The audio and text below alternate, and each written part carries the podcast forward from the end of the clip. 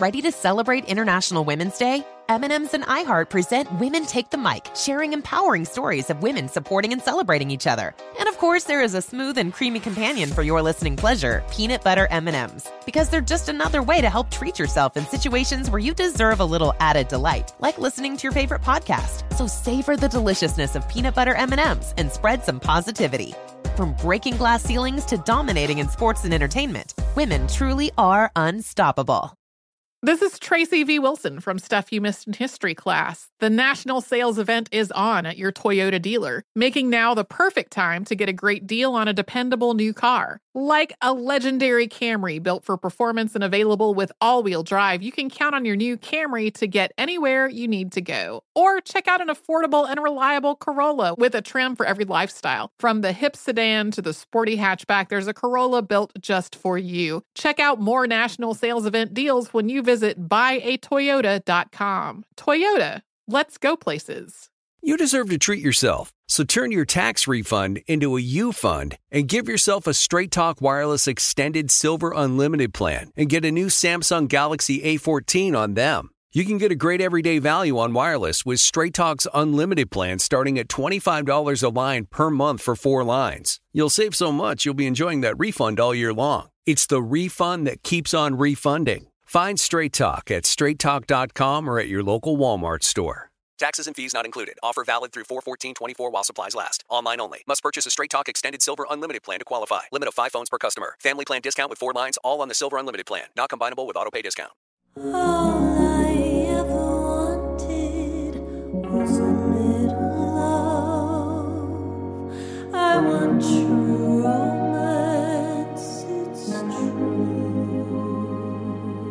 Hello and welcome to True Romance. This is Devin Leary. And this is Carolina Barlow. Ever heard of her? Probably not. Probably not, even though I did that thing where you look at like what people have Googled about you, like you put in your name and see what comes up. Oh, I've never done that. Please tell me you have so I don't feel alone. I've never thought to do that. I always do like just my name. Okay, well, I did my name. What comes up usually is Carolina Barlow, True Romance, Carolina Barlow, Ron Burgundy podcast, Carolina Barlow left hand, because I have an injured left hand that I've been wearing a glove People on. actually Google that? Yes. Who? I don't know, but it's one of the things that comes up when I put in my name. Okay, I'm doing this now. Um, Carolina Barlow car accident, obviously my my claim to fame. Uh, Carolina Barlow boyfriend, which has always been something that I've I, I'm hoping that they're they're asking, just like I Google like, you know, the Bradley Cooper girlfriend. Um, but there's also Carolina Barlow net worth that comes up sometimes. Beth actually texted it to me. She was like, Do you know that when you Google your name, Carolina Barlow net worth comes up? And I was like, I would love to submit it and be like, uh, yeah, that's gonna be in the three figures. Um, I just want to say that when I Google my name, the things that come up are Devin Leary, NC State, Devin Leary 24 7, Devin Leary Stats, Devin Leary Leg, Devin Leary Rivals, Devin Leary Podcast. That one's for me. Devin Leary, College rivals. Stats. It's all about, yeah, what's my rivals? Um, Devin Leary wants to add to NC State's. What the fuck? It's all this football I think that you might have a football player, yeah. But what does he look like? Oh no. oh no. Okay. Well, that's me and I'm happy that that's my legacy, I guess. Devin, how's your week going? Um my week is pretty just like as my mom recently said yesterday, it seems like you have a lot of mild annoyances going on at once. And I think that's a fair thing to say. I have been changing antidepressant medications for my to treat treat my OCD. It gives me night sweats. This is some this is a specific struggle to when you're a hypochondriac it becomes increasingly difficult to tell whether you have like an actual health problem or it's nothing and you've made it up. Yeah. And so like I've had I've noticed significant hair loss for the past three or four months. And because I'm such a hypochondriac, I was like, oh, I'm just like making up that this is an actual problem. Like this happens, it's normal. I was Googling it all the time, but I was like, I don't think I have any of this stuff. Like, whatever. And uh, obviously, I felt embarrassed that we had just recorded the Bald Talk app, and I was like, "Oh, I don't even know anything about balding." Meanwhile, it was happening to me. Um, meanwhile, it could happen to you, and it happened to me. Yeah, so I was like, "Oh, this is fine." But then, like one night, I noticed an actual bald spot, and I was like, "Oh, fuck." Um, and so I went to a dermatologist. Then like I so I go to the dermatologist and she recommends like I got blood tests done and I was I was hoping for her to be like, "Wait, you're like making this up. You're a hypochondriac. This isn't a problem." But she was like, "Oh, yeah, it's like substantial um balding spots." And I was like, "Okay, well, at least you're honest." And then she ordered me to get blood tests and to do Rogaine, which I think is hilarious for some reason. like the fact That I'm amazing. purchasing Rogaine. I imagine you hiding it like Aidan in Sex in the City. And then I also had to, or didn't have to, but my dermatologist recommended that I try this supplement that was like super expensive. But obviously, at this point, I'm trying everything. I used this uh, gift card from to Sephora that my aunt got me for Christmas, and I bought Kerastase shampoo. Oh yeah. I am a uh, lifelong Pantene herbal essences, don't buy fancy shampoo person, but I bought this fancy shampoo. I bought these supplements. I bought these gummies for your hair. The Are, dermatologist are we recommended. taking fish oil, vitamin D? Are those all under the umbrella? So those are all in my multivitamin. So I didn't think I needed to take that, Babe, but I I you got to take fish oil. And I mean, I'm talking about the fishy fish oil supplements that are just full of fishy juice. Yeah, I will do that because I don't eat fish, so I probably am lacking in that. But anyway, so I tried this like really fancy suff- supplement that was really expensive called Nutrafol because the dermatologist recommended it, and I was like, this isn't helping the debt that I'm in, but I'm gonna do it anyway. And I, it made me so sick to my stomach, like. Oh, I was like violently ill all day. Like I never get stomach problems, but like so that's how I knew I was like this never happens to me. This is really weird. And then like because then she told me to try like just half the dose. And so I tried half the dose and I still got really sick. And the funny thing that I realized is that like I have never not had an appetite. Like, you know, some people are like, oh, I'm like really sick to my stomach and I don't have an appetite. Like, and then I was upset because we got this ice cream delivered, like this Jeni's ice cream. And I was like so excited, yeah. but I was like sick to my stomach. And so I was like, fuck, like I want to eat this. And I was like, I feel so shitty, but I'm gonna eat it anyway. Like, I just have to eat it anyway. so I was like, he's violently ill, but eating ice cream anyway, which is not a great idea. So anyway, these are just like all these mild things, and then I've had really bad allergies, and um, I'm just like everything is just kind of like, ugh, just stop. But the bright side, long story long, as my friend Tess would say, of this week has been that I babysat for. I mean, I I dog sat for my family's dogs uh, with my brother and my boyfriend, and it was so cute and fun because we were like then normally like when my mom's here and my dad's here they're like the alphas that the dogs are obsessed with but suddenly we were. And so they like the dogs followed us everywhere and like eddie slept in our bed and like he's so cute. But i became increasingly like i like had psychosis from how obsessed i was with the dogs. And like i was at one point we were watching um this show your honor which on showtime which is really good but spoiler alert this dog got sick in the show. Oh no. and like without realizing it i leaned over to eddie and said we're always gonna take care of you. And like i just constantly found myself being like oh what do you want to do now? Oh you want to go in the other room? Okay oh, are you tired? Okay you want to take a nap? Oh we're not gonna take a nap right now. Okay we're gonna do this. And i was like i am losing my and like everything my mom was like you have munchausen's with the dogs. Because i every five seconds i was like well bowie is limping and like he just went to itch himself but then he stopped trying to itch himself and eddie's been itching himself like pretty consistently so i'm just concerned that like something's happening I completely identify. I went to the dog park a while ago before LA's caseload blew up and obviously all social distance outside, but I realized that no one else in the park was talking to their dog like I was. Like everyone was like, "Here, biscuit. Here, Trixie." And I was like, "Hello, little girl. Come here." yes, I'm very cute. Oh, you like me so much. Oh, yes, yes, yes, yes, yes. And I was like, I finally understood that I was unlike, like, I am the girl in the dog park all of a sudden Yeah. who is crazy. It's hard. Um, and it really gave me sympathy for the girl who I used to see at my old dog park pre pandemic who randomly would ask people to hang out with her. She was like, Hey, you want to hang out anytime? Could be fun. No? And I was like, Okay. "N- I, uh, not no, but no. How has your week been, Carol? It has been a fucking wild mess of a ride. And I and I really mean that. You know, I, I'm not one of those people who's like 2020, right? Oh my god, 2021 is gonna be the same. No, I, I know. I the had memes that are like the memes are already 2021 coming. side eye.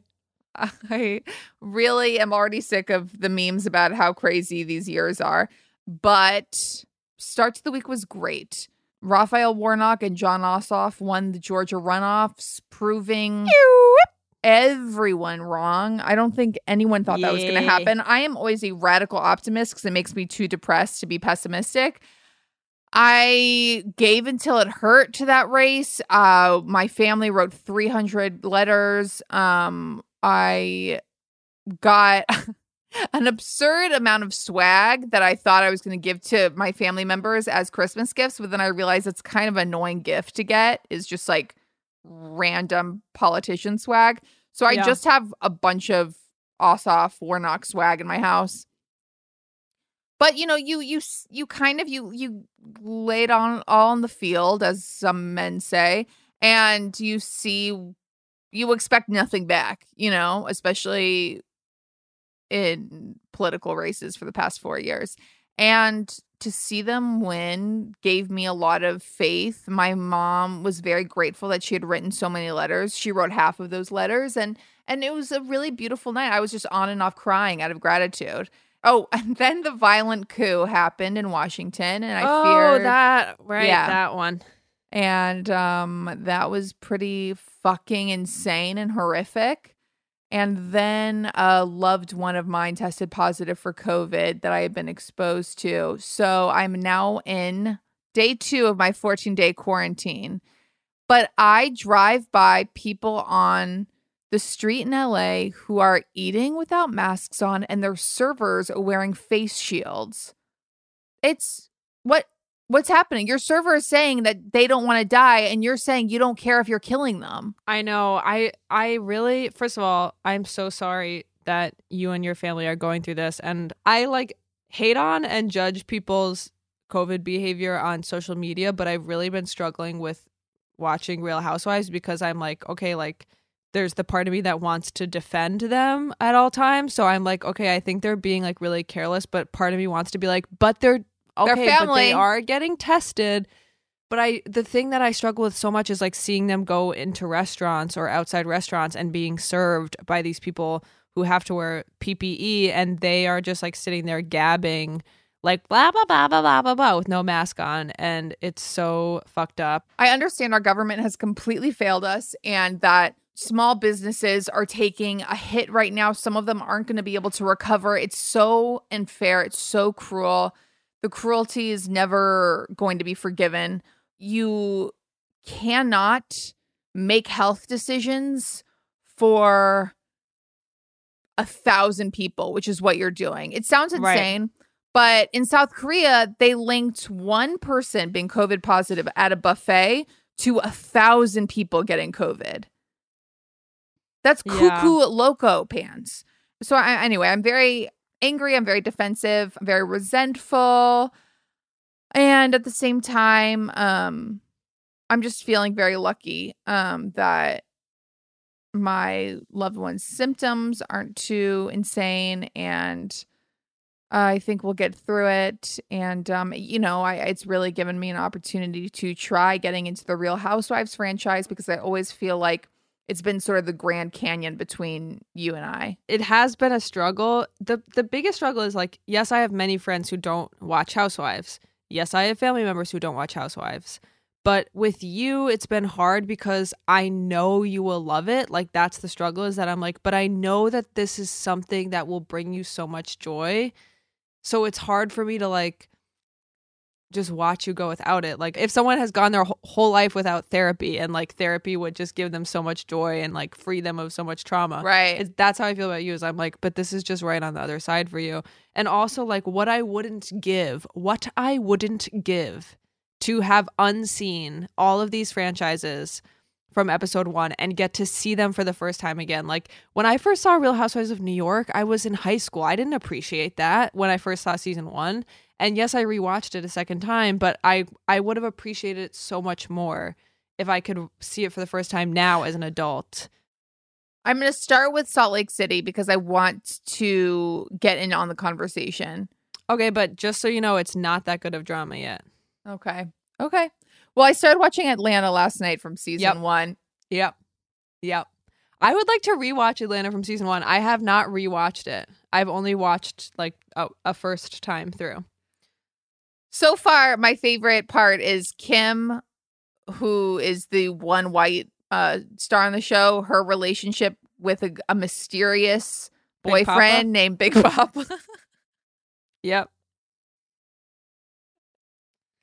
This was so many Kims ago. Like Kim has become so many different people since this. And like I've gone through so many different phases of like hating her and then loving her and then hating her and then loving her.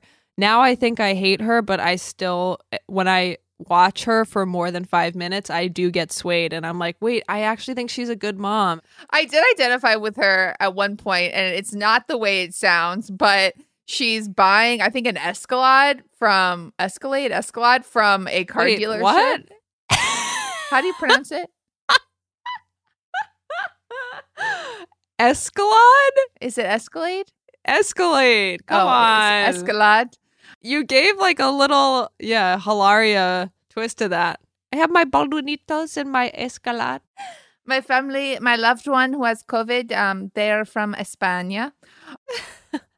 and she's buying this huge SUV for $68,000 cash. Like she just writes them a check. And she's like, is it the best? Is that a fair price? I don't know. But am I driving an Escalade off the lot right now? Yes. And it reminds me of the night that I bought my Prius, my used Prius, and I was just signing paperwork. I was like, I will pay more money to get out of here.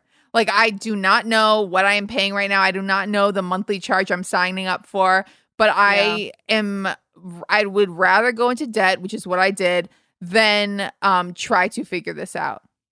I know. I've learned Which is what so I much didn't. about tax from Real Housewives. Like, I'm like, oh, okay, so that's what happened if you don't pay your taxes. I see now. and also, like, you can just live as a rich person and it won't catch up to you till years later. Like, a lot of them have no money, but they just like buy these giant houses on credit and then they're like, oh, I guess I'm going to jail because I didn't do that. Or as Teresa Giudice says, I just signed the papers. I just signed the papers. I didn't know. I do identify. I identify with that. I really do. I do too. I do too. I mean, I signed up for I accidentally signed up for a $50 a month Savage Fenty subscription. I have no I couldn't tell you how. I made one purchase there and then I started seeing every month I was like, "Wait, $49.95 multiple months in a row." And I was like, "Oh, I'm being defrauded." Like the first time I was like, "I'm being defrauded. Someone spent $49.95 at Savage Fenty on my card." And then the next month it happened again and I was like, "Wait, what is this?" And it was like VIP subscription. Oh no. I was like, what? So then I had to call Chase and be like, so I misreported a fraud. It was actually me who's been spending $50 a month at Savage X Fenty.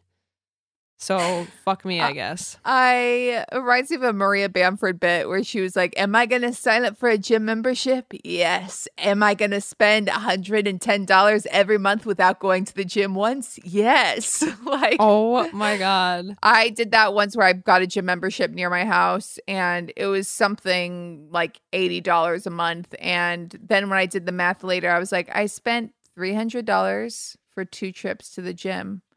And um You know, and those trips were kind of like me on a sitting on an exercise bike looking at my phone. Yeah. My body hasn't reflected those two visits.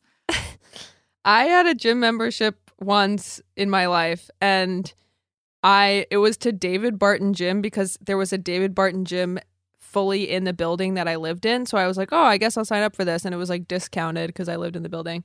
Um I went uh 3 to 4 times and then I like forgot about it. And then for months I was like so self-loathing, like I just have to cancel this subscription. Like this is so crazy, but I every month I just don't cancel it and but i like didn't ch- check my credit card statements i just was like every month i'm paying for this gym and it's crazy and then i called them to cancel it and they were like we've been out of business for a very long time and i don't know if you've noticed but like we are not in your building anymore. There's like an empty space. And i was like haven't noticed and good to know. Thank you so much. so yeah. We're going to take a quick break and then we'll be right back with some headlines for the week. I want true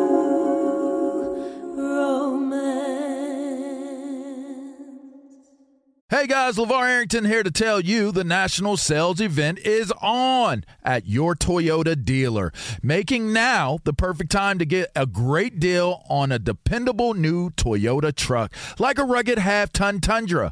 Workhorse by nature, powerhouse by design. The Tundra combines raw capability with premium comfort and advanced tech to fuel your wildest adventures. And with the available iForce Max Hybrid powertrain, you can take electrifying horsepower farther than ever before. Or check out the fully redesigned Tacoma, delivering trail dominating power and captivating style. The new Tacoma was born to make your off roading dreams come true. And with new available tech, this legendary truck is getting even better. And when you buy a Toyota truck, you buy Toyota dependability, meaning your truck will hold its value long into the future. So visit your local Toyota dealer and check out amazing national sales event deals when you visit buyatoyota.com. Toyota, let's go places. Farm to store in days, not weeks. That's 80 Acres Farms. Did you know most salads travel over 2,000 miles to reach your plate? But not 80 Acres Farms. Their crisp salad greens and herbs are food less traveled. They stay fresher for longer in your fridge. My salad lasts all week long, which means less food waste and easy meal planning. Oh, and did I mention there's zero need to wash these greens? Because 80 Acres Farms uses zero pesticides. Visit 80acresfarms.com to learn more and find their salads and salad kits at your local Harris Teeter. Does money stress you out? Let Facet flip your financial chaos into clarity. Finding Facet immediately put us at ease. Facet's innovative approach to financial planning ensures your money works as hard as you do, enabling members to experience the joys of having your finances in order. And that makes us Facet for life now, I guess. Visit facet.com, F A C E T.com to learn more. This ad is sponsored by Facet. Facet Wealth is an SEC registered investment advisor. This is not an offer to buy or sell securities, nor is it investment, legal, or tax advice. These testimonials are from current Facet members who are not compensated. All opinions are their own and not a guarantee of a similar outcome. And we're back with True Romance. We have some headlines to go over quickly. I know it's been a while, but literally the only thing that we have been thinking about is um, the democracy hanging on by a thread. But we finally gotten back into what really matters, which is Harry Styles and Olivia Wilde are now dating. I'm really happy about this. I think that every newly divorced or broken up woman, any single mom deserves Harry Styles for a few weeks. Yes, I agree. And I think he has like a bit of a thing for older women, which I think is attractive. So hot. him. The only thing, the only thing I have against Harry Styles is the butterfly tattoo on his stomach. That's my only issue. Why? I like that. The only thing that I have against Harry Styles is that he hit the brakes too soon and got 20 stitches in a hospital room. And he started crying, and so did Taylor. And then when the sun came up, um, she was looking at him. I just think, like, why did he hit the brakes too soon? Like, be careful. Yeah, I know it's you're not used to driving on our side of the road, but just be more careful and thank you because 1989 is one of the best albums of all time and he inspired it and like it just makes me so happy and I'll never forget when it came out. So That was very much when he was still in his teeny bopper phase. I really love this really, I mean, he's never, ever, ever going out of style. I really love his style right now. I love the dresses. I love the necklaces. I love the sunglasses. I almost bought a beanie because he wore it. Um, but then it was freakishly expensive and I just couldn't justify spending that much money on a hat. Um, I also want to get, I don't want to spend too much time on their newly found bliss because I think we also have an obligation to discuss Kim and Kanye's dissolution. Yeah. This was coming for years and years and years. I really feel bad for Kim here, which I don't often. But she was in a relationship with a crazy person and they had four they have four children together. And I read that they just kept on they they had kids that because they were trying to save their relationship. I mean, I don't know if I've talked about my theory about her being asexual on this podcast before, have I? No, but she definitely is. Okay, so there was an empath on the podcast Bitch Sesh with Casey Wilson and um, Danielle Schneider. It's my favorite podcast. And they had an empath on to discuss like his empathic views on the housewives. And he argued that Erika Jayne could be asexual because he said people who are so outwardly sexual, like abnormally outwardly sexual, are often not truly sexual in their intimate lives. And that screams Kim to me because she is so like her whole brand is her sex appeal. But at the same time, like, can you actually imagine her having sex? I mean, I know we've all seen the tape, but she didn't seem that into it and she was high. And like, I just remember there was this one time, the time that sealed the deal for me was there was this episode where Khloe comes into Kim's be- bedroom. Kim is laying in bed and Khloe's like, What's up? And Kim says, Kanye and I just had sex like 500 times in a row. That's what a 12 year old boy says who's a virgin and watched porn once. Like, it's physically impossible to have sex 500 times in a row. And why would you say that as an adult about your husband? Like, that's not true. Like, just say, like, oh, I just had sex with my husband and it was like great. Don't say, we just had sex 500 times in a row because that's not true. So I think she's asexual. She doesn't need sex. That's amazing for her. Congrats. I think I she did that. love Kanye as a person. I, I mean, I, it's probably why she's so su- successful. She's not held back by like wanting sex. And I think that her and Kanye did love each other as people, but I think they had an arrangement in the sense of being married. He rebranded her, she rebranded him in many ways. And the arrangement stopped working because he's unhinged and needs psychological help. And he's a Republican ploy now. So I think a lot of people took advantage of his mental illness. I think indulging it in any way, Kourtney, aka Kourtney wearing a hat that said vote for Kanye. I was like, Yeah. what are you talking about? This is a person who's having a mental break. You know, like I do think Kanye, prior to losing his mind, is one of the best rappers of all time, has is one of the best writers of all time, is genuinely so funny, so smart, so political. Let's never forget him saying that George Bush didn't care about black people during Hurricane Katrina and how I that know. at the time was controversial. And now, you know, while everyone's become more progressive, we just see how accurate it was. how was it accurate? No, I'm kidding. What do you mean? And I think wealth can make people insane. And I think the hundred percent. the Kardashians' wealth is insane. I think it's not normal. I don't think it's good. I don't think it's necessary. There's a reason why I miss the earlier seasons. They were more human. They were more like human beings. so beings. great. Yeah. They were funny. And now, you know, Khloe has had a face transplant. Uh, Scott is transplant. dating, you know, high school freshmen Yep. and um, buying $60 million houses with them. And we just have to act like all this is normal. Mason is like to have like a sneaker line in like two days and is to be a DJ. Um, and already like answers Instagram lives, which I think is so funny. I love that so much. He's wearing like chrome hearts hoodies. Um, I love Mason. Mason for life. Mason, I Team love Mason. Mason. Mason for more president. than I love you. Remember that line? Oh my gosh, yes. I mean, yeah, those are the seasons. Like, Kourtney, come back with my baby. Um, yeah, Rob and Scott wrestling on a hotel room floor while while Chris, is Chris like, is screaming. Scott, Scott, stop it. love. live for. It was really like the raw and dirty years. I mean, I'll never forget Kim getting drunk like for the first time because she never drank. so funny. Um yeah, and and you know now it's just this crazy thing where they might be backed by Russia to run for president. Ivanka and Jared have been taking advantage of a mentally ill man to try and uh win their, you know, fascist president in another term. And um, you know, things went down really quickly, really quickly. Yeah. Um, so I wish them all the best. I mean, Kim obviously has an amazing lawyer, Laura Wasser. If you missed it, she was on the pod. She's brilliant, fierce. I'm obsessed with Laura Wasser's Instagram presence.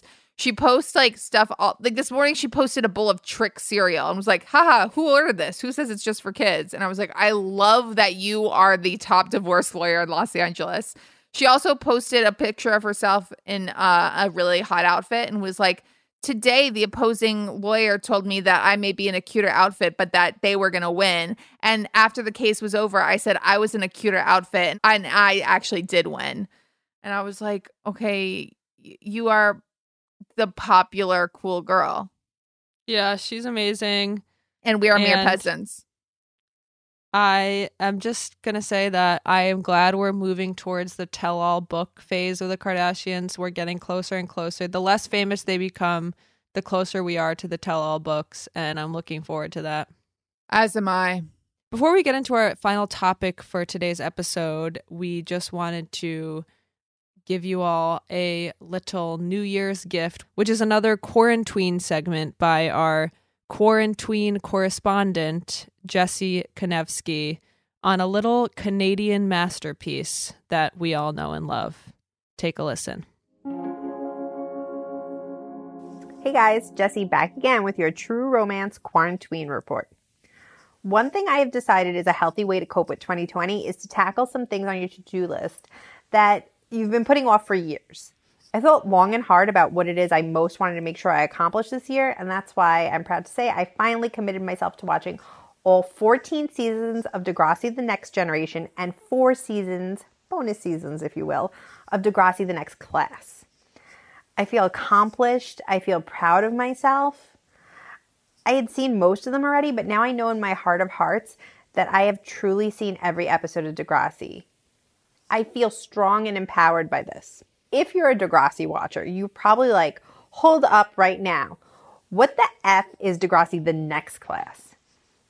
Like I said, it's four seasons that I consider bonus seasons of the show that were put on Netflix and is now considered a Netflix original teen series. I know you're probably like, wait, Degrassi airs on Noggin or The N or Teen Nick, and that's on Friday nights, so stop with this Netflix crap. But let me give you a brief history of the evolution, and I'll try and keep this brief because Degrassi, it's a journey. It started in the 80s with the class that was like Spike and Snake and that whole crew. I really only know them as Emma's guardians on The Next Generation. Snake eventually becomes Principal Simpson throughout the rest of the seasons, but otherwise, we are going to respectfully deem that class irrelevant. Then you get into the more modern kind of 2000s Degrassi, where we get the class that we have come to know and love. You got your spinner, your Manny Santos, Drake, who was put in a wheelchair by Rick, who also put Terri in a coma.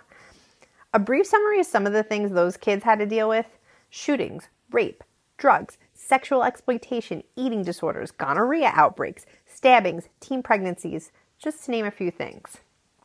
There was this weird blip in the history of Degrassi where you saw some of those kids go to college, uh, like Emma and Marco and Ellie. And I feel very strongly that we didn't need to see their college experience and they could have kept that. After they, they left, some new kids started coming in Holly J, Sav, Declan, Fiona, followed by what felt like the longest class of kids ever Clare, Eli, Alli, Jenna, and of course, the popular jock, Drew Torres. This particular class is low key my favorite, and I truly believe they attended Degrassi for about 27 years.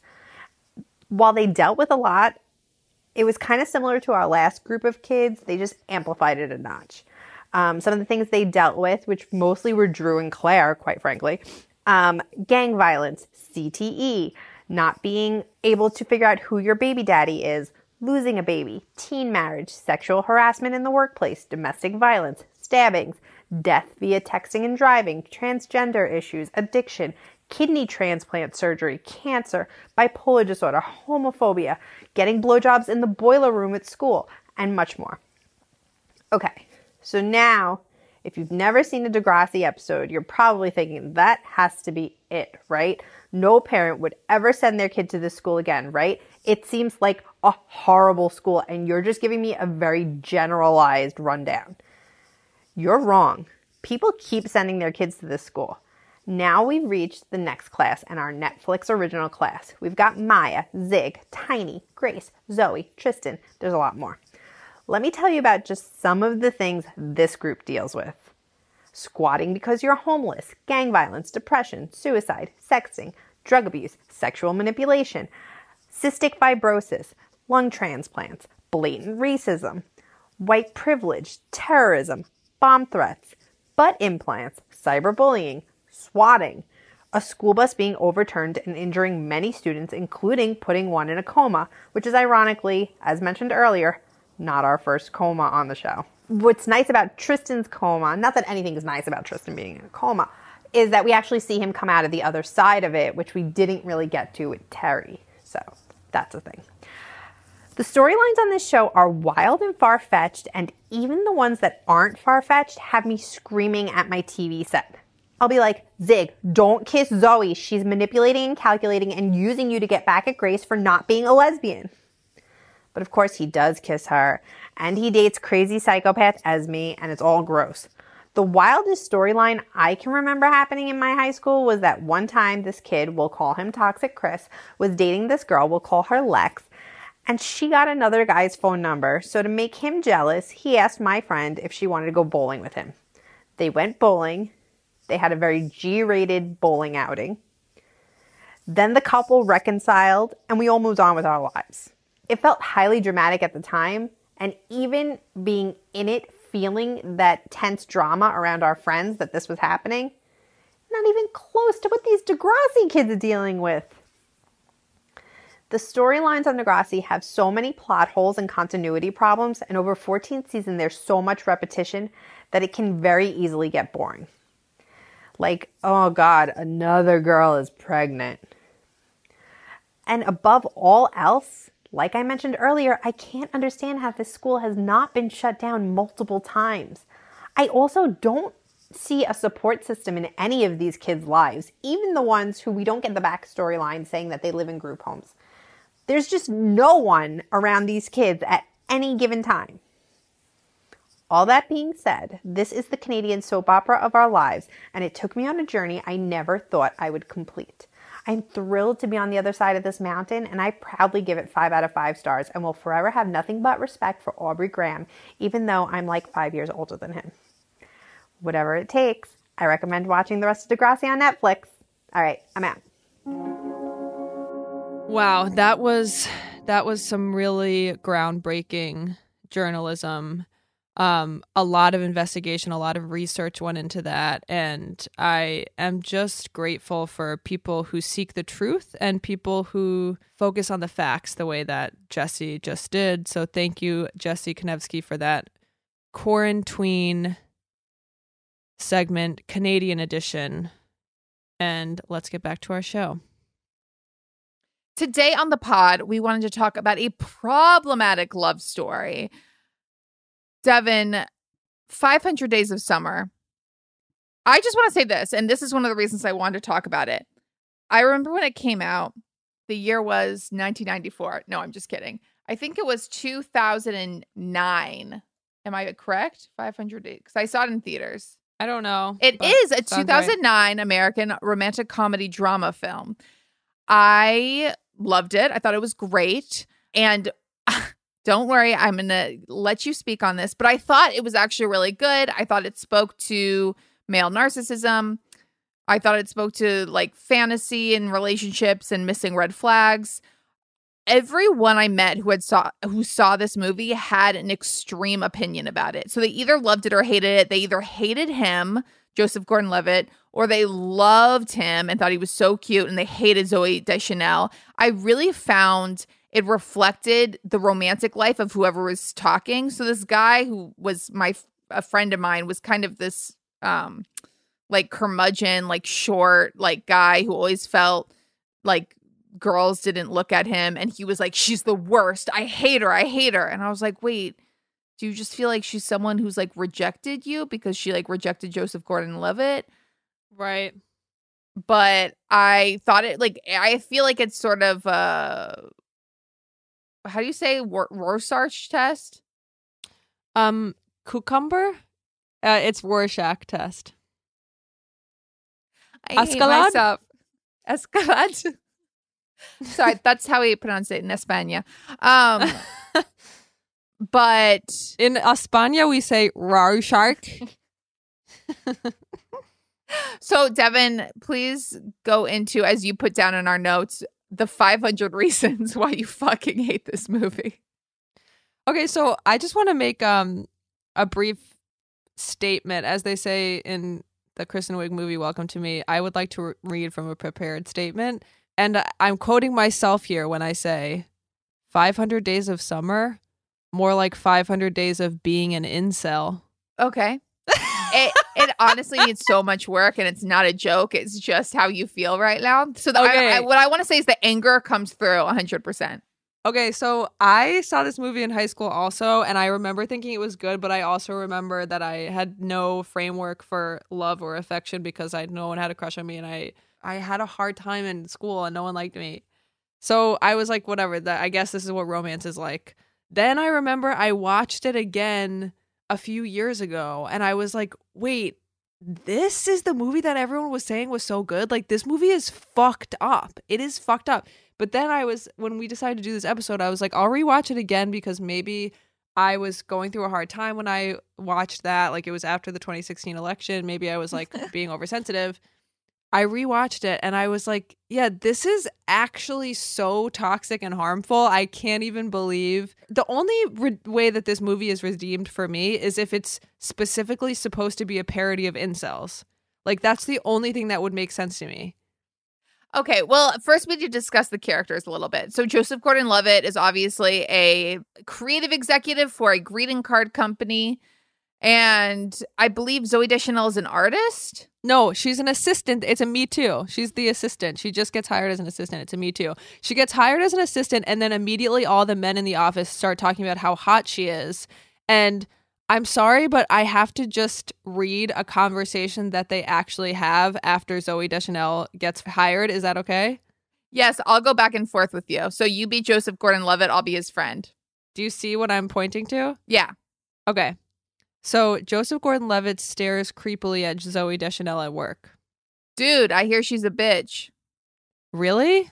Yeah, Patel tried to talk to her in the copy room. She's totally not having it. Well, maybe she was just in a hurry. And maybe she's an uppity, better than everyone super skank. Damn. I know, she's pretty hot. That sucks. Why is it that pretty girls think they can treat people like crap and get away with it? Centuries of reinforcement. You know what? Screw her. I don't care if she wants to be that way. If she wants to be that way, fine. So, this is from an award nominated screenplay, but it reads like it's from a subreddit where men explain exchange plastic surgeon recommendations and tips on how to murder the girl who said no to being their prom date. Like this is not okay. that She- is actually crazy, and I can't believe that's really from the movie. this conversation is started because while she was doing her job in a copy room, a man tried to hit on her while she was doing her job, who a man who was above her at her company, and she ignored him. And they're saying she's an uppity super skank and screw her if she wants to be that way, fine. Like, is this the 1950s? Is this Mad Men? Or is this like an indie hipster hit that everyone is like beloved? JGL is the nice guy. I love JGL. I love JGL. Zooey Deschanel's a fucking bitch, super skank. Like, no wonder there's incels. No wonder women get attacked and stalked. All right, all, right all right, all right. Like, all right. literally. okay, okay.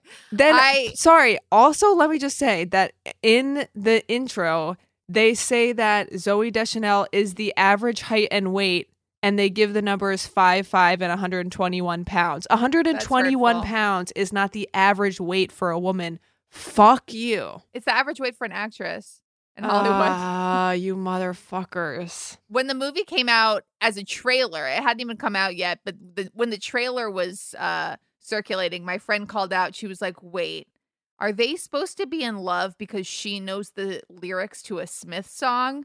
Because Right. they're in the elevator and he's listening to his janky 90s headphones where the music blares out and she's like, "Oh, are you listening to the Smiths?" And he takes off his headphones and he's like, "What?" She's like, "To die by your side, what a heavenly way to die." And then walks out of the elevator and um he goes, "Wow." So he's in love, which also reminds me I had an experience at work the other day. Wait, I'm sorry. I had an experience at work the other day, which a guy I did not know. He was uh, actually a COVID testing guy who was helping clean the area where we were working to make sure nobody infected anyone. And he looked up from working, stared at me, and just went, A whole new world. Love. And I went, What? and he went, That song stuck in my head, you know? A whole new world. And I went, Love. Oh. And then we just stared out the window together, me not knowing what the fuck was happening, and him saying, ah, Anyway. I love that. That's so cute. And so I should have, when he left, I should have been like, Oh my God. He probably thinks you're a super skank uppity bitch because you didn't hit on him in that moment. I didn't sing along to the Aladdin theme song with him. Another conversation from this movie that is deeply upsetting is that so he's like i hate her stupid skank screw her. Then she says she likes the smiths and he, she said she likes like one of the same movies as him and he's like oh my god she's not like i thought at all. She's amazing. She's a pixie dream girl. She's she's like unlike any other girl because she actually has fucking interests and she's smart and she's funny and girls are never like that. They're always super skank screw bitches and i fucking hate them usually and this girl's actually special. So then he like likes her and then they are in the elevator again at work people going to work a, a business place they're in the elevator at work and he asks how her weekend was and she says it was good. And he takes from that like he presumes that she had sex with someone over the weekend because she said her weekend was good. So he gets upset and says quote it's over with summer because she had sex with someone over the weekend. So aka she's a slut. And all i have to say to that is please please sir go to therapy intensive therapy reduce your harmful impact on the world you are what is wrong with america you are probably at the coup on the capitol and fuck you If I met someone who liked Tracy Chapman's fast car as much as I do, which is a lot, I would be like, great, you have a working set of ears and a working heart. But I wouldn't think, oh my God, this is the guy for me. Right I just think it's weird that when people estimate other people based on music interest, and you know, Devin, if like Matt did that to you, like you guys probably wouldn't be together because you still listen to Selena Gomez's, you know, 2012 work. i don't think i've ever had matching music taste to someone i've dated because, because my, then that would have been a seventh grade girl. It would have been uh, someone who is a member of the Camp Rock Superstands Facebook page, and um, that's not usually men in their thirties.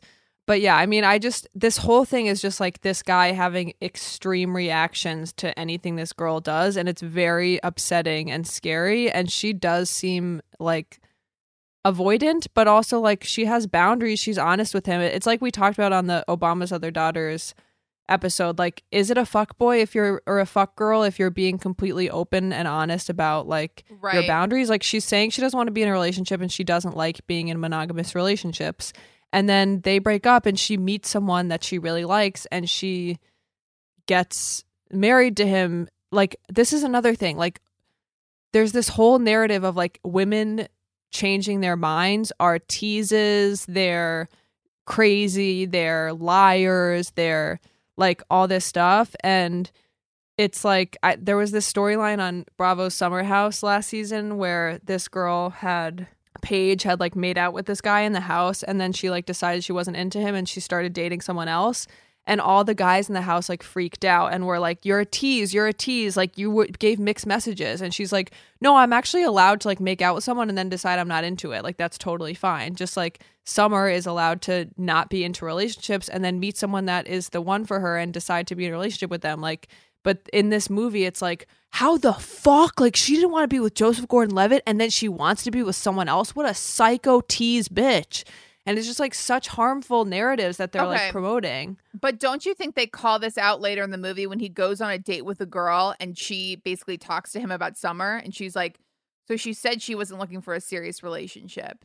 And she basically goes through all of these reasons why he is in the wrong.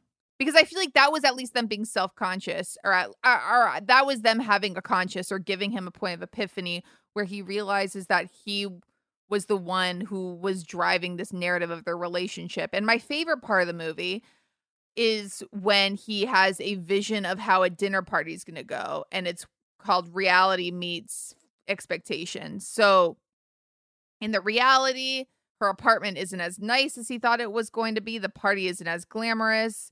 In expectations, it's super fancy. They talk the whole night, just them two. In reality, she has like a boyfriend or a fiance there. And in expectations, they're like making out by the end of the night. So I feel like that, at least for me, I could really identify with because you, I mean, I don't have this experience anymore because I go into parties ex- like knowing exactly how much time I'm going to spend there and I can't wait to go home. But I remember being in my early 20s, going to parties and just having this vision for how the night would go. And and my teens. I mean, God, I would like uh, spend more time getting ready than I would usually even spend at the party because I I had that expectations, you know, and, and those were mine. Those were completely mine. The person who I was going to meet had nothing to do with them and didn't owe me anything. So I guess that was something I found interesting because he thinks that she owes him something. And, you know, when he goes on the date with that girl, she's basically telling him, like, no, she didn't. Right. No, I do. I did write down, like, in my notes that I did relate to him at certain points. And I was like, am I an incel? Because, like, I actually do relate to him sometimes. And I do, like, get the expectation reality thing. I do get being obsessed with someone and, like, not being able to handle that they might not feel the same way. And I do get, like, creating these narratives based off, like, one interaction but I just think like they take it so far. Like it's like if if a woman had written and directed this, it could have been self aware, like you're saying, in a really funny way. But because it was like so male gazy and like Yeah, that's true. so male to me, it just like wasn't. It like it's like they needed to have comment on. They needed to have commented on how extreme his views were. Like they needed Right. to have commented on how crazy it is to call a woman a super skank because she won't flirt back with her coworker while she's making copies at her assistant job that's entry level and very stressful. And like he says something about like how women dressed right in the oh, 60s. number 17. Yeah. He says girls knew how to dress in 1964 and says who okayed the way women dress now and how when women get tattoos and carry dogs in their purses, it basically disgusts him.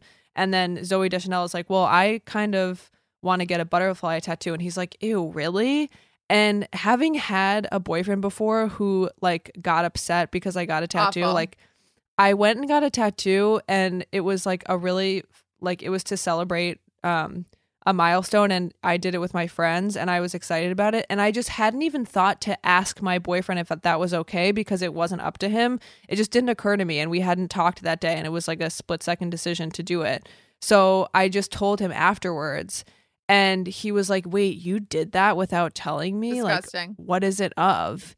And I was like, "Wait, you think that that has anything to do with you? Like fuck you." Um and so this just brought back that. But so I'm like, he's so antiquated and sexist and like he's so flawed that if it was supposed to be a commentary on that, a lot more would have had to been commented commented on besides like he's way too overly romantic and he fell in love when she said she didn't want to be in love. Like, no, he is like sick. like Yeah, it should have been more like how she breaks up with him is sort of like on the fly, but it should have been more about how it isn't attractive when someone's in love with the fantasy of you rather than the you. I mean, I dated some guy who would tell me stuff like, "You need to grow out your hair, and you look so pretty in Ew, dresses." no, and no. and it's something that still sticks with me because it was sort of my first formative relationship, and and I thought it that was him like really being in love with me, but really it was him idealizing this version of me that I just wasn't. That wasn't me, and it was very controlling. And so, yeah, I think that he's constantly upset just like expectations meets reality that she's not matching this like version of herself that he's built out and i i mean also it's like how women dress like have you fucking looked at yourself like Yeah. guys i was watching the godfather the other night oh my god al pacino so fucking hot in that movie Okay, but wait all- till you get to Godfather Part Two and oh, Robert, Oh, yeah. young, young Robert De Niro, so insane fucking insane. hot. It's absolutely crazy pants. I could not stop looking at him. And they're wearing those pants and those suspenders. But looking at it, I was never like, oh, why do guys dress like this now? And their t shirts and their jeans? Because it's comfortable and we've evolved as a society. And because we weren't raised to think that we had any authority over men's bodies and what they do. Yeah, exactly. It's also funny because I mean, you've spoken about this a lot before, but how women think rejection is totally normal. If I tried to hit on a guy in a copy room and he wouldn't talk to me, I'd be like, so he's so much cooler than I am. I would never be like, whore. Okay, but also here's the thing. If you had said that, like if you had gone to a group of people and been like, "Oh my god, I just tried to hit on Richard in the copy room and he wasn't having it." I think he's like a super asshole douche. Everyone would be like, "Okay, so Carolina's crazy and she probably has a personality disorder and she's psycho cling st- stage 5 clinger." Like we also have to talk to HR because I think she's gonna kill someone. Right. And it's like when men do it, like it's completely normal. And it's like that's so or or when men do it, it's like, wait, they're so romantic. Like they wanted to hit on you when you were working. Like that's a compliment. And it's Okay. like I also want to talk a little bit more about Zooey Deschanel's character in that yes. I'm thinking about the scene where she's making out with him in the copy room. Like all of a sudden she just turns around and makes out with him. And visually it's a beautiful scene. Like it's very quiet and they're just kissing and the, and my friend, the same guy who was like, I hate her. My friend at the time when it came out, he said that he cried watching that scene. And I was like, I that was another indicator that I was like, you're going through something that has nothing to do with this movie. But besides that, the character was so vacant, like nothing going on. I couldn't tell you one thing about her except that she likes the Smiths and she dresses like Zooey Deschanel. I hated the way she dresses and I totally agree. She's like the epitome of when men write women. Like the manic even the- pixie dream girl. She's the manic pixie dream girl. even the karaoke scene, like she chooses this like cutesy like 60s song that no one's ever heard before and she has like a planned dance to it like it's such like a fantasy like she's like shoo shoo shoo shoo shoo shoo shoo like doing this 60s dance and I was like this is not an any woman I've ever met like any woman I've ever met is like really fun and would do like a fun song like Total Eclipse of the Heart and have a really good time not be like a shoo shoo shoo a shoo shoo shoo and then like right after that they at the karaoke bar they ask her if she's quote a lesbian or a man since she said she doesn't want a boyfriend. Wow. I would be But- like, no, it's because I'm in quarantine from COVID. by the way the only other character trait that she has besides liking the smiths is that she likes ringo starr more than the other beatles. And they make it like a huge plot point. Like he's like you like ringo? Nobody likes ringo. I was like does she have a family does she have where's she from what is what like anything well, yeah, I mean, she speaks and just even that like sort of melancholy, like, hey, way that Zooey Deschanel speaks, which by the way, I think she's so charming. Like that as an actress. I love New Girl. I think Zooey Deschanel's adorable. I love she and him. I'm all for her. no But- none of this is her fault at all we are in defense of her, but they don't give her anything. She's it's the male gaze. She's totally seen through his eyes and and it seems like the more you would get to know someone like that, the more upset you would be. Yeah, and I do think it's fucked up that she was like trying to be his friend after she broke up with him.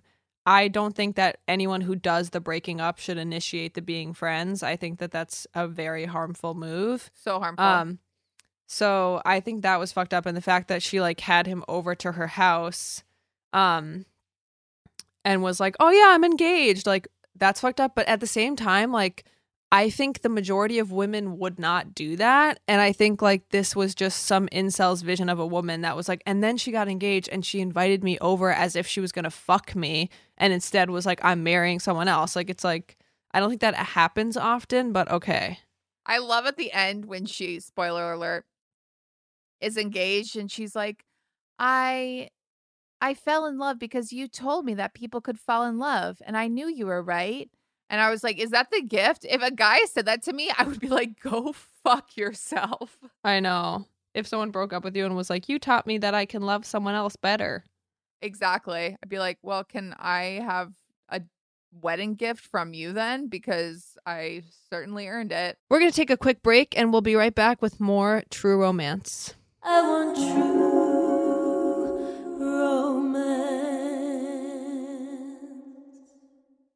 Hey guys, it's Ray from the Bobby Bones Show here to tell you the national sales event is on at your Toyota dealer, making now the perfect time to get a great deal on a dependable new SUV like an adventure ready RAV4. Let's go! Available with all wheel drive, your new RAV4 is built for performance on any terrain from the road to the hills to the trails, all over. And with plenty of passenger and cargo space, plus available tech like wireless charging, and your entire crew can stay connected. Or check out a stylish and comfortable Highlander with three spacious rows of seating up to eight passengers. Yeah. And with available features like the panoramic moonroof, you can sit back enjoy the wide open views with your whole family. Plus, both RAV4s and Highlanders are available in hybrid models. So, no matter your style, you can drive efficiently and save on gas. Visit your local Toyota dealer, check out amazing national sales event deals on RAV4s, Highlanders, and more.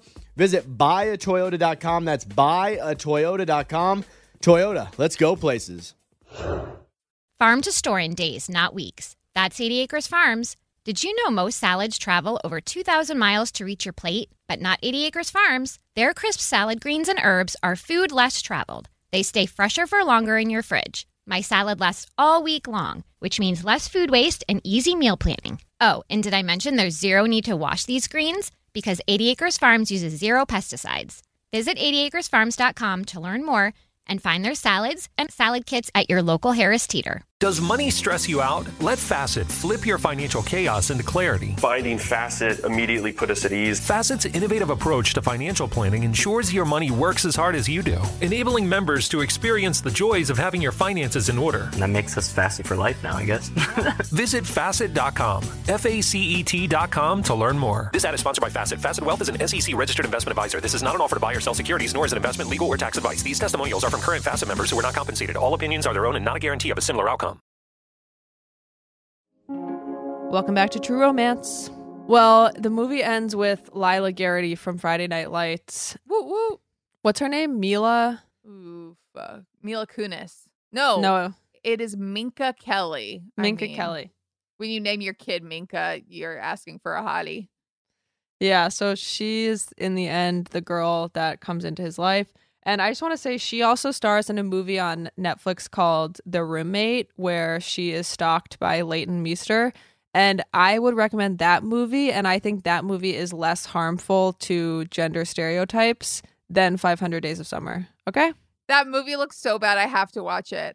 I love it. It's so so the best part about that movie is that she Minka Kelly's character is a fashion student and the way that they like make it clear that she's into fashion is that she wears a fedora all the time and she like walks around and she gets into Billy Zane's fashion design class even though she didn't sign up for it because like as soon as she walks into the classroom he's like I like your style like you can be in here. What kind of hat are you wearing? It's like I designed it.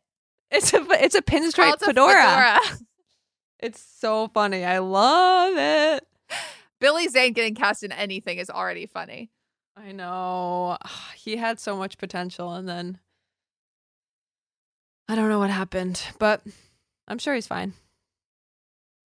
Well, I think that this whole story is a really interesting example about how romanticizing women or thinking of women as princesses or these magical creatures. Also, the flip side of it is that if when you're gravely disappointed that they're human beings, you can become a monster. Yes, totally agree and I think that I don't really have a final thought, but I'll just say like I'm sorry I got so activated about this. And sometimes I like really over villainize things that I don't like. So sorry if that's what I'm doing, but I just got really annoyed and I was just like, you know what? Like I'm so fucking sick and tired of like men. Just I don't know. No, it's really hard. It's really I do have faith that there are good guys out there. I had two random experiences recently that were really both so bizarre and in their own ways funny. One of which was I was watching a TV show and you can't really see the narrator's narrator's face in the show. I hope I'm not like hinting at it too much. Anyway, I was watching a TV show and I slowly realized as I was enjoying the show that I knew the guy who had made the show and I had actually hung out with him when I was like 19 and 20. And everyone in our crowd at the in my crowd at the time, none of which I hang out in anymore, were talking about this guy and they were like, he's a genius. He's so brilliant. He's so amazing. And I was like, I really don't see it. And he would do really obnoxious little hipster things. Like when we'd all be hanging out, he'd suddenly take out a notebook, write a few things in it, and then put it back in his pocket. And I was like, fuck you. Like, what the fuck are you saying about us right now in your fucking diary? He would Bringing out a moleskin is a red flag. I also have to say, for his benefit, that I was either stoned or drunk for these years most of the time. And at one point, I was at a party with him and I was really fucked up. And they said that everyone said they were going to go on the roof. And I said, Where's the roof? Is it upstairs? And everyone Wow. looked at me and said, Yeah, the roof's upstairs. I feel like that's something I would still say in sobriety.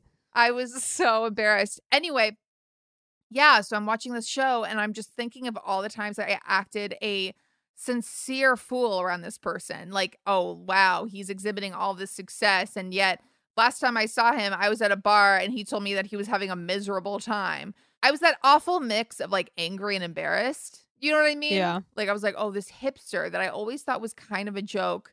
I literally referenced him on the podcast before because I think it was the London episode. And I was talking about being at a bar with a guy. And when I asked him what he had been up to, he said, I've been directing commercials, but I'm first and foremost a storyteller. And when he said that, I laughed because I was like, you're not alone there, buddy. Um, and so I was angry and embarrassed, angered at his success because I'm selfish, and also embarrassed because I was like, why? Like, if I ever saw you again, you would think I'm the same dumb 20 year old, 19 year old. So that was one of my experiences with But the truth is, like, if he, anyone who thinks that, like, anyone who sees someone from the last time they saw them was in high school or college, if you really think this person is still the same person they were in high school and college, something's wrong with you then. Yeah. Like, no one is completely stable, their best self in high school and college. And as I said to you, Carol, this is how I feel about all my friends.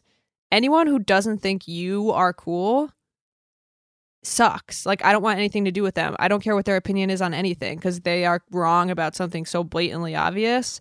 And I wish I had felt that way. I wish I had, like, really practiced that more in high school and college because I feel like I was still so insecure that I was like, social climbing and stuff and I wish I had just been like no my friends are the fucking best and if anyone disagrees then like fuck you and you're wrong That's how I um, feel about you. Yeah. So if he's like oh that was that girl who like was high in college then he's like a psychopath fuck him I'm sure he's like very nice. He just seems I mean, it's so funny because I had a really big crush back then on this one guy. And and whenever I think about like quote unquote the guys who got away, this one guy, I'll say his name is um Hans. Wait, that's the name of our producer. what oh my god yes, speaking guy- of me too workplace problems I'm, I'm gonna Me too Hans. did you hit on Hans in the coffee room and he said no I'll say his name is Hans. Um, no, I'll say okay, Hans is a super skank because he did not give in to you hitting on him in the copy room. I'm gonna say his name is Lars. I was, I remember looking at him, this guy, across a bonfire one night, and we just made eye contact for the longest time. And he had been somewhat hitting on me, and I had a boyfriend. He had a girlfriend at the time, and so I was so charmed. He was so handsome. He does not have any social media because the world is trying to hurt me. but we just stared at each other from a bonfire. And I'm not being self centered when I say, like, we're both like, okay, this is something. And one at a party one night, I was dancing in a dance circle and he was too. We weren't dancing together, but his girlfriend walked up to him and tapped him on the shoulder and was crying. And she was like, You always do this when she's here. And I was like, Wow, I'm at the center of drama right now. And so I've always thought of him as like the guy who got away because he was actually like really cute and really smart and really funny. But then this speaks to 500 Days of Summer. After watching this TV show, and because all these guys sort of ran in the same crowd, I looked Lars up online trying to sort of find him. And I found an interview he did with this TV show guy. And it was so pretentious and so annoying that I was like, I do not know this person. I have thought of Yeah. him frequently, at least once a year, thinking about whatever happened to Lars, like that one guy who I had this weird connection with at the wrong time. And I do not know who he is. I just have this vision of him. Do you know what I mean? Like, You summered him. I summered him. I do not know who he is. He could be a complete loser. He, everyone has their own shit. You know, he has shit. And romanticizing someone inevitably sets us up for disappointment. Anyway, I'm definitely going to still stalk him. I don't know why I'm acting like I had some epiphany where I would stop. I know.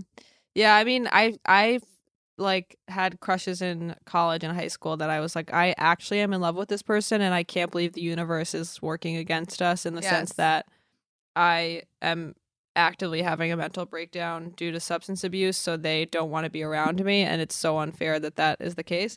But looking back, I'm like, I didn't know anything about these people. Like, I completely made up everything I thought to be true about them. And a lot of them, like, I saw a guy that I was into in college when I was like 20 something. I like saw him on the street and I was like, oh my, like, that's what you look like? Like, that's you? What? like, no. No. We also, Um, Devin and I went to colleges that were predominantly female. So every male looked so attractive. I And I, remember having that experience where I would see guys that I thought, like, oh, that guy's really hot. And then I would see him years later and be like, no, really, how fucked up was I those years? Because this is not the same. I I. the same guy Lars, I mean, I just thought of it when you were like, I was so fucked up. I the same guy Lars where I was like, I have such a big crush on him. I think he feels the same way for me too. Once me and my friends went out with him and his mom, and she was from Finland? Question mark. They were Norwegian, or so it was somewhere in that area.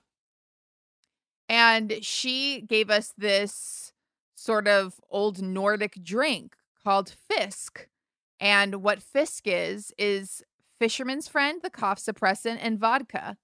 And me already having a drinking problem, never a stranger to blackouts, and already nervous because I was in a group of new people, thought, sure, I drink about a, a half a Gatorade bottle full of it.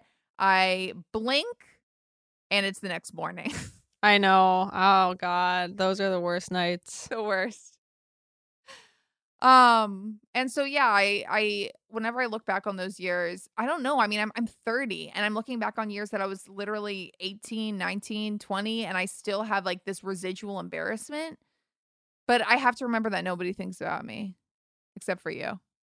I don't think I I don't have the residual embarrassment anymore and I like I it just took years of therapy and and other types of self-work but I really don't have it anymore so if you're out there and you're like oh my god I got wasted and peed a stranger's bed and threw myself against a cement wall and sang I'm a Slave for You by Britney Spears in a bar in front of people and danced in a blackout, all things which I have done. If you're like, that was me and I'm so embarrassed, just know that it's possible to be freed of that shame because I'm freed of that shame and I don't really know if I should be, but that's how I feel.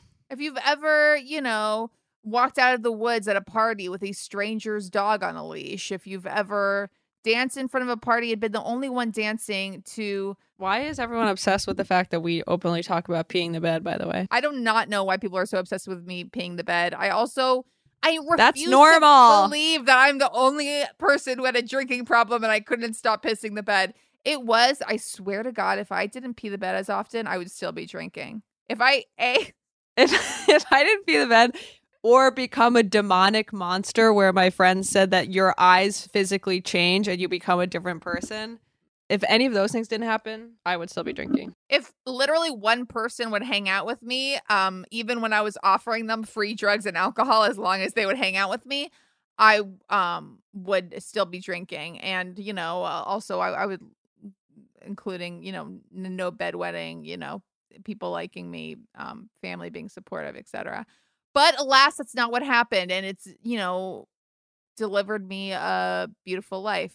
I do need to get over those years of embarrassment. I guess you just you always I think it's the same with social media and stuff. I want to present myself to people as I'd like myself to be.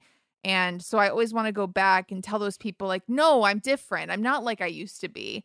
And I live in that sort of weird frustration. And I also But everyone knows that you're not. I always think of Tyler Posey. Do you know that guy? Yeah. He's best known from the MTV series Teen Wolf. And I, for some reason, was watching a documentary about him and his former wife. And they were like high school sweethearts. And he said something to her, which was surprisingly wise coming from the mouth of the MTV's Teen Wolf star. But he said, I always wanted to be myself. When we were friends and I had a crush on you, I just wanted to be myself around you because I knew that if it, I was myself, you would like me. And that's how I felt my whole life. Like, if I can relax and be myself, I swear you'll like me. And yet, I will not be myself. I mean, embarrassing myself around celebrities has been like the past five years of my life. And so I feel like then you get caught in like, is that me? Is the real me like this nervous person who says the wrong thing always at the wrong time? Well, I have the same social anxiety as you, but it manifests the opposite way where like I feel this exact same way, but in when I'm nervous socially, I just don't speak at all. So like I'm like if I would just like be normal and talk and say something funny, then everyone would know that I'm funny and normal, but instead I just like sit there silently and like don't say a single word and it sucks. But then like I think that's all just like me being reminded of high school and forgetting that I have like progressed so much and done done so many cool things that I'm proud of and like um I believe in myself and I believe in you. Likewise. I love you, Devin. Okay, I love you and thanks to our listeners and thanks to Jesse for another quarantine. We will catch you next time on True Romance. Bye.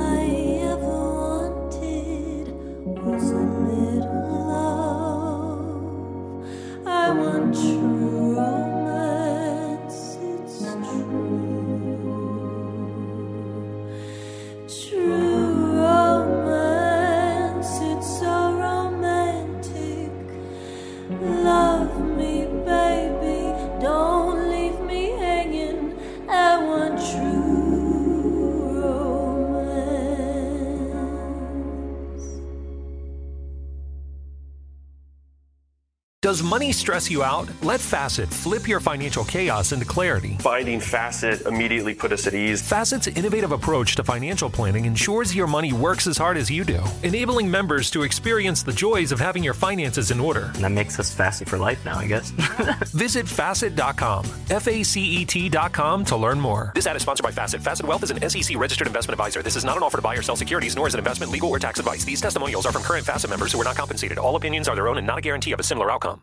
This is Holly Fry from Stuff You Missed in History class. The national sales event is on at your Toyota dealer, making now the perfect time to get a great deal on a dependable new SUV, like an adventure ready RAV4. Available with all wheel drive, your new RAV4 is built for performance on any terrain. Or check out a stylish and comfortable Highlander with seating for up to eight passengers and available panoramic moonroof. You can sit back and enjoy the wide open views with the whole family. Check out more national sales event deals when you visit buyatoyota.com. Toyota, let's go places.